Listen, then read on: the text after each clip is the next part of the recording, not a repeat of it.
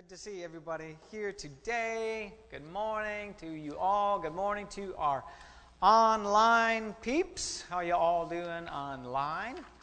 Hopefully you are not listening to me in one tab and looking at cats in another. So uh, I'm glad that you are here today. So I'm Lee. I'm the lead pastor here at Mercy Vineyard Church. Let's go ahead and put our mission statement up. And everybody online and everybody here, let's say it together we are living a passionate mission to love, grow, and go for the greater glory of God. So awesome. That's what we're all about as a church. Uh, it's a passionate mission. It's not a boring mission. It's not a dull mission. In fact, as Christians, you know, if we're if it's just if it's dull for you, you might be doing something wrong. And so uh, it's a passionate mission. It's to love Jesus, to love each other, and uh, to grow in Christ and to go to serve each other and serve the world. And so this morning, what we're doing is we are uh, continuing our walk through the book of Second Corinthians. Again, how many are reading Second Corinthians along with us? A few people, yeah. Uh, wow, it's such a great book, and I mean, you could just go through it chapter by chapter. You know, even if you read like three verses a day in Second Corinthians and just sort of chewed on that, and then move on to the next one, it's so good. And so we are walking through that. Again, just a quick reminder Second Corinthians was a follow up letter to what book? Your geniuses, right? uh, and so it was, there were people that took issue with Paul's first letter, so he wrote a second letter.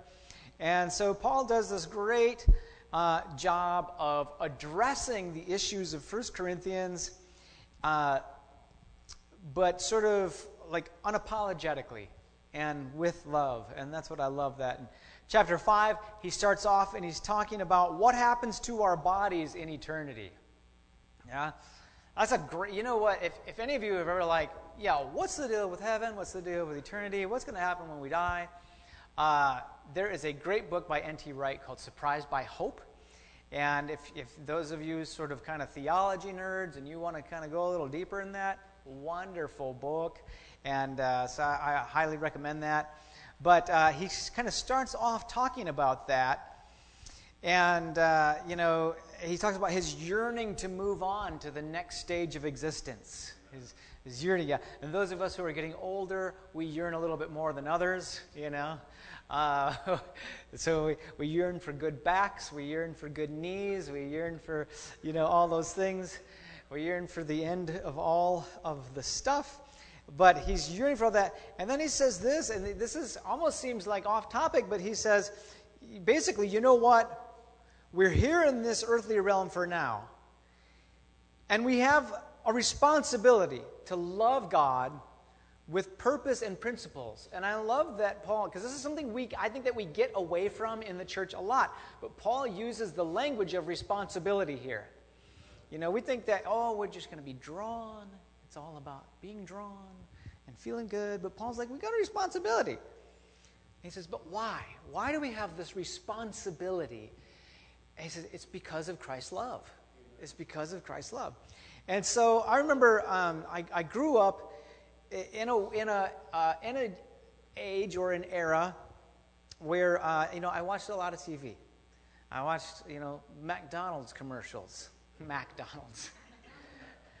I grew to call it McDonald's. I didn't always call it McDonald's, but uh, McDonald's commercials, Burger King commercials, all those things. It seemed like there was fast food commercials on TV all the time back in the day, and um, but it was this constant message of have it your way, right? You deserve a break today. How many remember that one? Anybody old enough to remember that? You deserve a break today? No, you don't. You've been scrolling on your phone. You hardly been working. You don't deserve a break. You've been taking one all day. So, but. That's the old man coming out. I'm gradually becoming an old codger before your eyes. Um, but it, it, was all about sort of being in control, right? And it's almost like, you know, don't tell me what to do is a phrase that is just, it's barked out by people from the very young to the very old. I mean, pretty much like even young kids, don't tell me what to do. You can't tell me what to do. Um, or it might be reworded. Don't tell me how to live my life. Don't you hate that one? Like, that one has got to be the most absurd one ever. Don't tell me how to live my life. I remember one time, Wendy and I, we were living in an apartment Forrest was just a baby. He's, I don't know, maybe six months old. We were living in an apartment in New Mexico, and it was late at night. It was probably 11 o'clock at night one night, and the, the, the apartment dweller upstairs was watching a movie really loud. And I'm like, I got a baby downstairs trying to sleep. It's like 11 o'clock at night. That is unreasonable to have to tolerate that. So I'm going to go upstairs and kindly tell him to turn it down. And so I'll never forget, like, I, I, I knock at the door. This guy answers. He's got some Keanu Reeves movie blaring in the background. What was that one where he puts all the information in his brain? Johnny Mnemonic. Horrible movie. And uh, so, it just was stupid. And so, uh, I, he comes to the door, and I said, Hey, would you mind turning that down? I got a baby downstairs trying to sleep, and it's really late. I'll never forget. His response was, Don't tell me how to live my life. And I'm like, I'm like shocked by that response. I literally, it wasn't even like, you can't tell me to turn it down. It was, don't tell me how to live my life. Almost like it has become this sort of automated programmed response of stupidity. Don't tell me how to live my life. And I, I was so shocked that I didn't know what to say. Like literally, I stepped back. And I went, "This guy, live your, live your life," you know. And so when I finally kind of real, you know, kind of came to, because I'm a slow processor. I'm not like a gut responder. I'm kind of like a, what? And then I freeze for a little bit and I process what was just said. And finally, I just went, I'm not telling you how to live your life. I'm not telling you how to do your taxes or live your life or raise your children. You know, I'm just asking you to show a little common courtesy for the guy downstairs. and so he turned it down. But uh, it was just, you know, like this, this, you can't tell me what to do. And it's very American. It's very, very American. And uh, so when I read the, the, that Jesus wants me to like give him control of every area of my life, it was very counterintuitive. It was very like, that's not natural. In fact, that's, that's not even, that's not, dare I say, that's not even patriotic, you know. Don't, you know, that I'm supposed to give control of my life to someone else. And so, uh, you know, I mean, yeah, Jesus, I, am grateful for all you did for me and all, right? You know, I, I'm not trying to sound ungrateful, but it does not come natural for me to surrender my relationships, to surrender my finances, to surrender my life decisions, to surrender my television volume to Him. And uh, especially when I'm pretty confident that I know what I'm doing. I've done my research, Jesus. I've watched a couple YouTube videos. So you can't tell me how to live my life. And so, uh, you know, that's sort of this kind of, that's the, the culture we live in now. I've done my, re- I've done a ton of research. I hate it. Anytime, you guys, don't even get me started because it's probably been a dozen times I've said this over the last few years. But I hate, hate, hate when people tell me they did their research and what they meant was they read a news article or they watched some YouTube videos. Why am I still air quoting? But, um, so, you know, and, and, but we think that, be, we just think that we know better, you know, and especially when Jesus is trying to speak to us through a mouthpiece. Especially when Jesus is trying to speak to us through a pastor or a passage or a sermon, we're like, ah, okay? And I'm sure you guys have bristled, you know, uh, when you were directed to do something that wasn't your way. We love our way. I mean, our way is the best way, you know, and it doesn't matter if, it, if it's your, your way to make meatloaf or it's your way to handle your finances. It's whatever it is, but, you know, our way is always the best way, especially if we're under 40. And so, I didn't just call out all you young people, I'm just saying I was there. So, but, uh, you know, I'm sure that you've bristled. And I remember one time one of our uh, one of our worship team musicians, uh, who I won't call you out because you, you're still here, but I remember one time very early on in the church, uh, I had given a little direction. I was at back of the sound booth, and uh, I had given a little direction to one of our musicians, and I said, I said, hey, I actually, uh, if you wouldn't mind playing it this way. And like you could just see the shoulders go up the neck stiffen. And I just said, I said, don't bristle. Don't bristle. Just go, just give it a try. Right? And his response was hilarious because I still laugh when I think about it. But he went, I can't help it. I came pre bristled. so some people are just pre bristled. I just love that. I'll always remember that. And, uh, but, uh, you know, sometimes we're just bristled. And I, have seen, I've seen people squirm in their seats when I've preached something that doesn't align with their sensibilities. And so, one thing about preaching for 25 years or so, you begin to recognize body language and you know things like that while you're preaching. And uh, and you know, Dan's over there trying to roll his eyes big enough for me to see him from here. Yeah, and uh, so you know, you begin to recognize those things. And at the end of the day, though we we're supposed to be people of the Word. At the end of the day, as believers, we're supposed to be people of the Word. And the Word is the ultimate truth for us. Um, you know, but it's not enough just to read the Word. It's not enough even just to believe the Word, that the Word is meant to be lived out. And we're to be people who live out God's word even when it's counterintuitive, even when it's countercultural, um, even when it doesn't really make a whole lot of sense. And so, what does Paul have to say about this in 2 Corinthians chapter 5? And this is, I'm, I think, I hope you'll enjoy. I hope you're taking notes today. I hope you grabbed a bullet and you're taking notes. But let's pray real quick. God, we love you and we praise you. We pray, Lord, that your word would bring transformation in our lives, that your word would transform us and change us and uh, bring new life to us, God. And so, Lord, uh, we surrender, we yield to the work of your Spirit and the work of your word in our lives. In Jesus' name, amen. So we're going to look at 1 Corinthians chapter 5 verses 11 through 15. And here Paul says, "Because we understand our fearful responsibility to the Lord." There's that there's that word, responsibility. Wow. Uh, we work hard to persuade others. God knows we are sincere, and I hope you know this too. Are we commending ourselves to you again? No. We are giving you a reason to be proud of us so you can answer those who brag about having a spectacular ministry. Wow. I, I won't even go there because that could be, you know, a tangent that you all lose respect um, for me over. But um, he says, you know, you can get, answer those who brag about having a spectacular ministry rather than having a sincere heart. It seems we are, if it seems we are crazy, it's to bring glory to God. And if we are in our right minds, it's for your benefit. Either way, Christ's love controls us. Since we believe that Christ died for all, we also believe that we have all died to our old life. He died for everyone so that those who receive this new life will no longer live for themselves.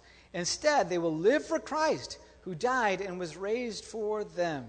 If you remember one thing this morning, please, please, please remember this. New life grows as control goes. New life grows as control goes.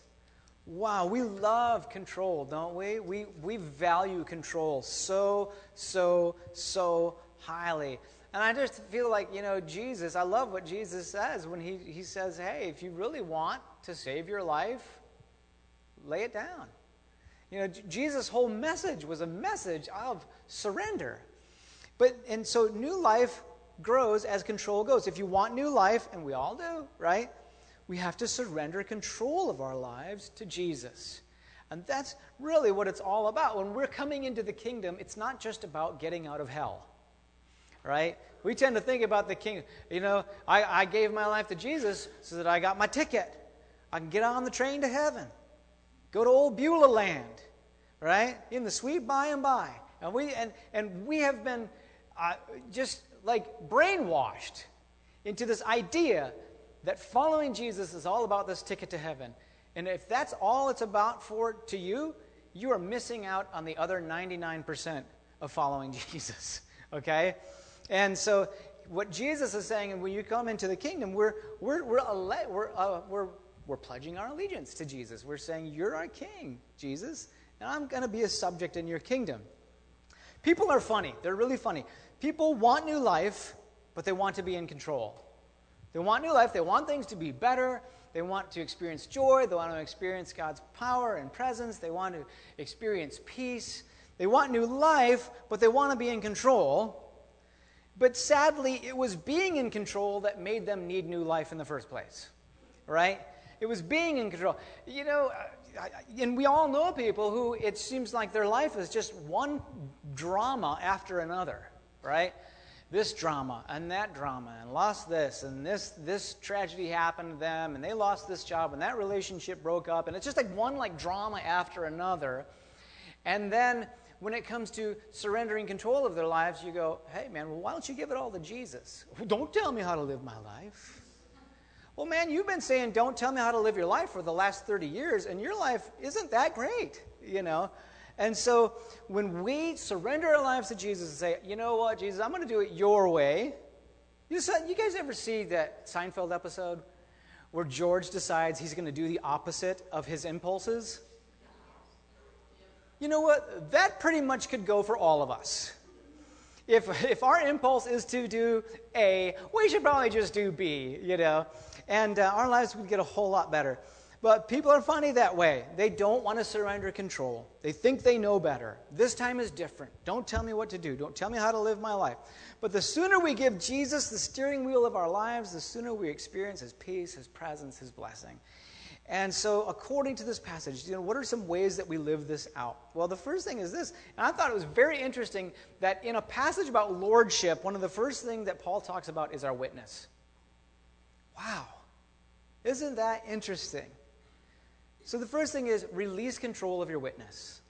Release control of your witness. You know, here's the thing that I think that we try to do we try to witness and be cool like we have attached like coolness as this value that is higher than everything else. And sometimes you just can't be cool and re- release your witness you know your control of your witness. And so paul says that we have a responsibility to work hard at leading others to jesus. That is part and parcel of being a christian of being a, a, a believer. In fact when the Bible talks about discipleship, being a disciple, in Jesus' time, it was implied that by being a disciple, you were also going to be a disciple maker. That was part of being a disciple of Christ, was actually making other disciples.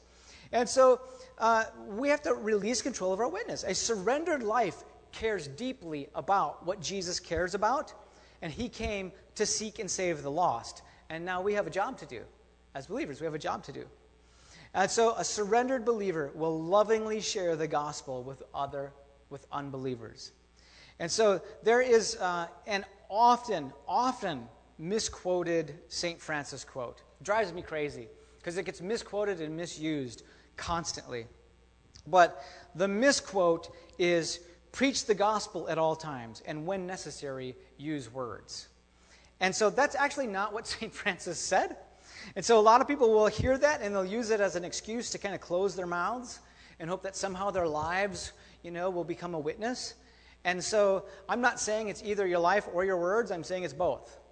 And so, uh, it, you know, your, your life might maybe, you know, lead some people to Christ, but we still have a responsibility to share. What St. Francis actually said, word for word, well, when translated, is it is no use walking anywhere to preach unless our walking is our preaching. So the implication is you're going to preach, but let your walk do your preaching as well. And so we have a, a responsibility to release control of our witness and to share our faith with others. We need to practice what we preach. Okay? Uh, there's a guy that I know in Davenport who loves leading people to Jesus. He's so good at it.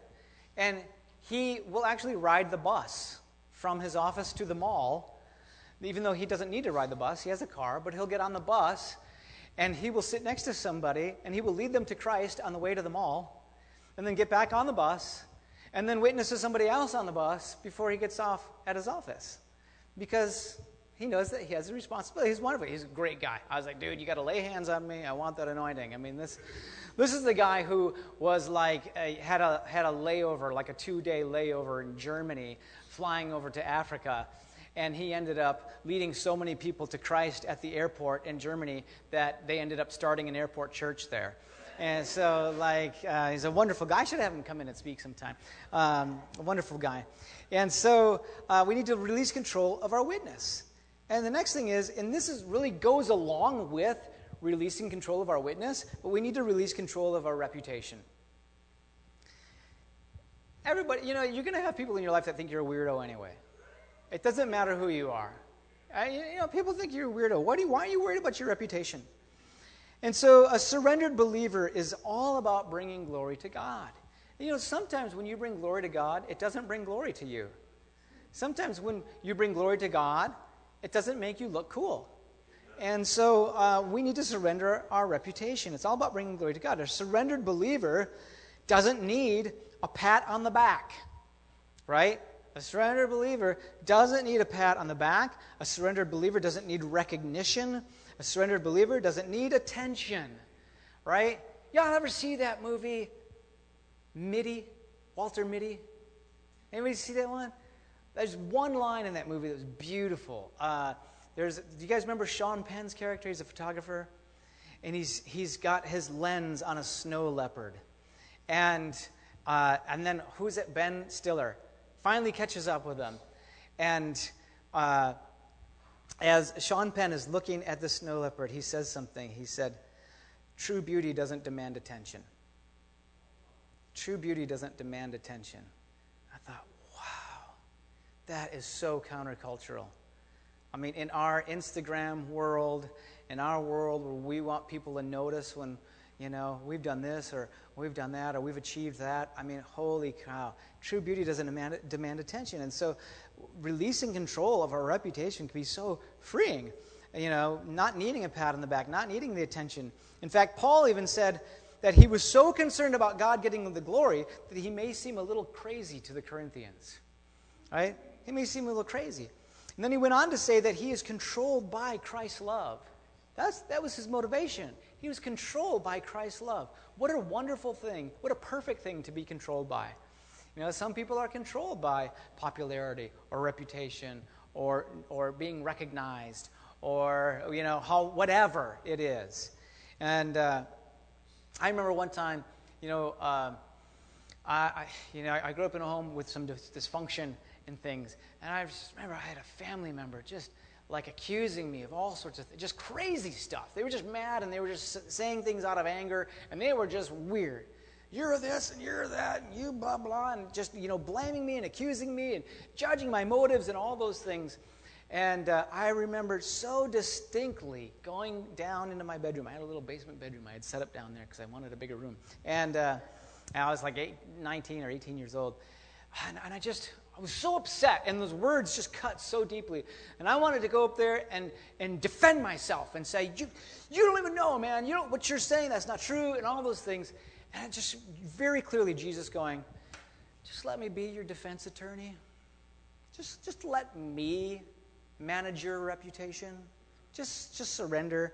And uh, it was just, it's so freeing, okay? And so a surrendered believer doesn't need those things. And uh, Paul just loved Jesus so much that he was willing to look like a fool for the benefit of the church. That's called a surrendered life. And the last thing is release control of your decisions. Release control of your decisions. This kind of goes back to this whole thing of like, I know better, you don't know me, you don't, you know, like, it's so funny. Like, all, we make all these unwise decisions, believing that somehow that we're the exception that's going to succeed in this. You know what I mean? No, I will lead that Satanist to the Lord. I will. I will my boyfriend Satanist, you know, like I, I will, you don't know, you know, or or you know, I, God wants me to prosper, so I'm going to go to the casino. You don't know, you don't understand. I know those machines, you know, and, and so like we get so we we always think that we are this exception to to the rule, and so uh, you know we need to let God decide all the things. Let God decide what you put in your body. You know, if we let God decide what, put, what we put in our body, I'm pretty sure 80% of diseases would just go away. Right?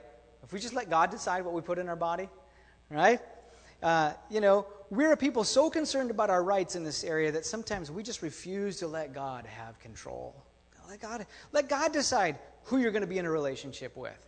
That's the other one where we're just, yeah, I mean, we're always just like, no, I'm the exception. You don't know me. People get so offended. Oh my goodness. Like, you know, when you challenge somebody and you go, is that the right person for you? You don't know me. You don't know him. You know, just let God decide. Just let God decide. It's not about what's right or wrong, it's about what's wise in the Lord's eyes, right? And so uh, let God decide. Uh, you know, this is one of the areas where just we constantly think we know better, but we just we we we fall at over and over. You know, your mind can create a thousand justifications for being with the wrong person. Your mind can create a thousand justifications for doing the wrong thing all the time. It's amazing. I mean, how quickly our brain works when it comes to making a bad decision. How quickly we can come up with a, hundred reasons why we should make that bad decision. And so uh, we need to trust that God really knows what He's doing here. You know, and that way we get to avoid going around the merry-go-round. You know what I'm saying? You guys know what I'm talking about? The merry-go-round? We just keep making the same mistake over and over again. We just keep going around the merry-go-round. This time it's different. Oh, it was the same. This time it's different, though. Oh, wait, it was the same. This time, oh, it turned out the same. just let, let God have control. You know, let God decide how you're going to raise your children. You know, parenting is tough. I've raised three. Don't quite have the third one fully raised yet. He still needs to cook a little bit longer, but you know, the, the I've raised three. It's hard. It's the hardest thing I've ever done. And uh, a lot of times, as parents, rather than letting God have control, what we do is um, we, uh, we tend to do, go through the path of res- least resistance with our children. Because raising kids is tough, right? And sometimes we want to give them what we know they shouldn't have just to shut them up. You know what I'm saying? And so, or, or we, we make decisions with the motivation to avoid conflict. You know, the, I think the main emotion I felt through the first 10 years of each of my children's life is tired. Right? Just tired. You're tired a lot raising kids. And, uh, like, I had no white hair before I had children. And so now, actually, I had no white hair before I started this church, but. Um, and so, you know, it's just, it's hard. Uh, and I think that's one of the reasons why, as a lot of times, we have a difficult time following the Lord. It's not so much that we that we don't want to obey God and raising our children. It's just that we're tired. And so, as parents, what we tend to do is we tend to take a more passive route because we're tired. We want to avoid the conflict, and so we just sort of let our children do what they want to do. And, um, but that's usually not a good way to raise children. A passive, you know, a passive uh, approach to raising children is usually not good because what does Scripture say? That foolishness is bound up in the heart of a child. In other words, we let a child do, you know, what they want to do and make their own decisions. Usually they're going to make it, you know, not the one that is the best, you know, decision. And so when we take a passive role in our child's intellectual growth or physical or spiritual development, you know, that's not letting God have control, right? And sometimes we might spiritualize it. We might go, you know what, in that area, I'm just releasing control to God. But we say that we say that we're just releasing control to God, and what that means, you know, that's code for going, I'm just going to be passive and let them do what they're going to do. And we do that with different areas of our lives. We know we're terrible, especially if you've been in church for more than 10 years, we're terrible, terrible, terrible at applying spiritual language to really bad decisions. I'm just going to release that to God. No, what you're going to do is you're just going to let that run its natural course, which will not be what God wanted. And so uh, we don't want to be passive. You know, let God decide how you're going to handle your money. Ooh, crickets. You know what I'm saying? Let God decide how you're going to handle your money. Hey, hey, if God's going to, if God, you know, asks us and blesses us for tithing, and we go, oh, cricket, cricket, cricket you know, then our mind starts to go with all the reasons why we don't tithe, right? What we're talking about? And so, you know, it's, it, and it's because we we love to say that we trust God, but that's just one of those areas where we don't trust God to care for us if we surrender full control to Him. It's such an ouch. And here's the thing that I love about tithing. The thing I love about tithing is because that is a real rubber hits the road area when it comes to control to God. There's so many other areas that you can kind of go, yeah, I'm surrendering control, and we feel like we're surrendering control, and it doesn't really cost us much to surrender control. A lot of areas like that. But when it comes to going, 10% of my income, what? That's huge. And, we, and, and it gives us an opportunity to really put, literally, put our money where our mouth is and go, I am surrendering control to God. Bam. And here's the proof. And so, like, that is just one of those areas. But as control goes, as control goes to God of our decisions, our reputations, our witness, our new life grows. Our new life grows. And so I have never surrendered control of an area of my life to God and regretted it. Like never, like never. I've never gone, oh crap. You know, sometimes we think that God is like that guy who offers to fix your car and then screws it up. You know what I'm saying? Anybody have a friend who's like, yeah, I can fix that, and then like you end up taking it to the mechanic to fix their repair, you know? And I think sometimes we think that that's what's going to happen with God, you know? But I have never taken an area of my life and surrendered it to God and went, oh, I, he didn't know what he was doing. Oh, oh my goodness. Oh, now, oh, now we can't afford. Oh, now we're getting kicked out of our house because we surrendered control of our finances. Oh, that sucks. That's never happened right? I've never gone, you know what? It was when I surrendered control of my relationships. Guess who I met? Anybody want to guess? Yeah, right? It was when I surrendered control, and it, and it, and it took a year. It took a whole, at least a year. It took a year. And I just remember at a point young, I was young, and I just said, God, I'm giving this area to you, and I'm not dating anybody. You know, I'm just, I'm not. I'm not, I'm, I'm not even going to go hang with girls as friends because I want to surrender that area of control to you. And I'll never forget, it was my very first day in Denver. There was some cute girl on the worship team, and uh, her, her name was Wendy, in case you were wondering. And there was some cute girl on the worship team, and, the whole, and, and I felt so clearly the Holy Spirit kind of go, mm hmm. And I went, okay, but I'm still surrendering that to you. And I'll never forget, it was like, I don't know, six months later, we had a, first date, and the Holy Spirit bringing that back to my memory, going, Remember? I was like, Yes, I surrendered control to you. I didn't take it into my own hands. And so God has shown over and over again that He is far more wiser than I am, far wiser than I am, and that He loves to bless me, right? He does, because our Father is a good Father, right? Yes or no?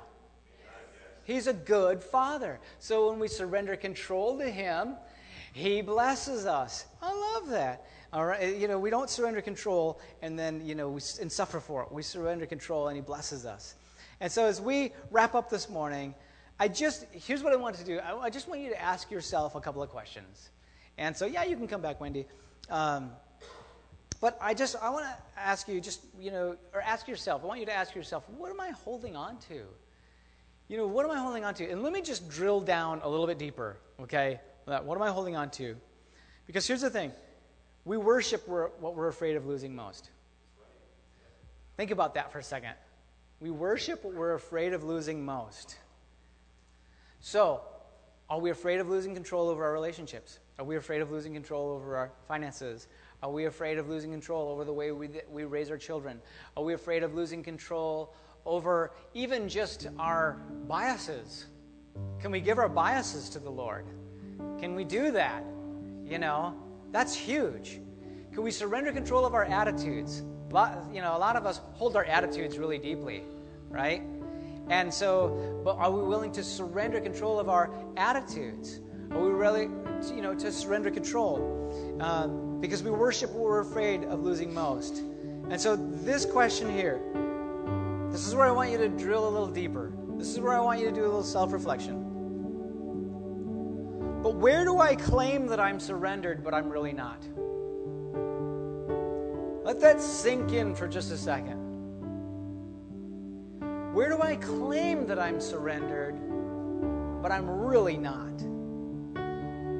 That one has a little bit more ouch to it, and I hope that you are honest enough with yourself to be able to make that assessment.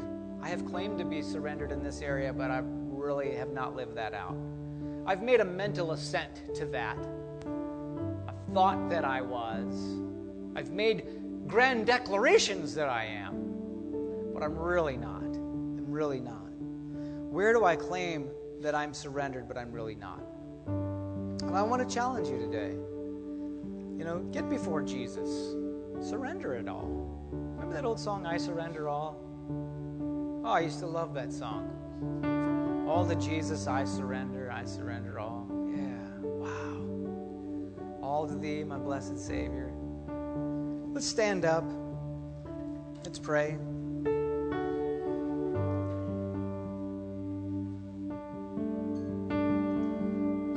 Dear Jesus, this morning we come with a heart of surrender.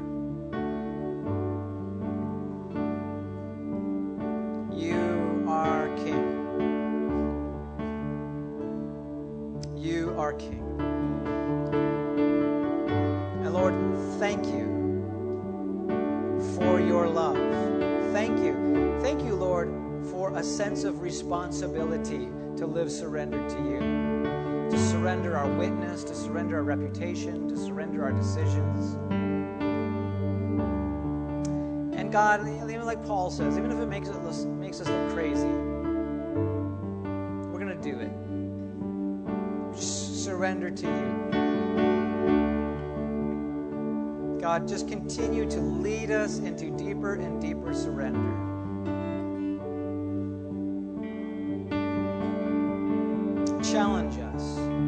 Holy Spirit, I pray that you would bring conviction where conviction needs to take place. That we would not be numb or cold to your challenge and your drawing to surrender, but God, that you would bring a sense of conviction where it needs to happen. Your word says that you convict us of sin and righteousness.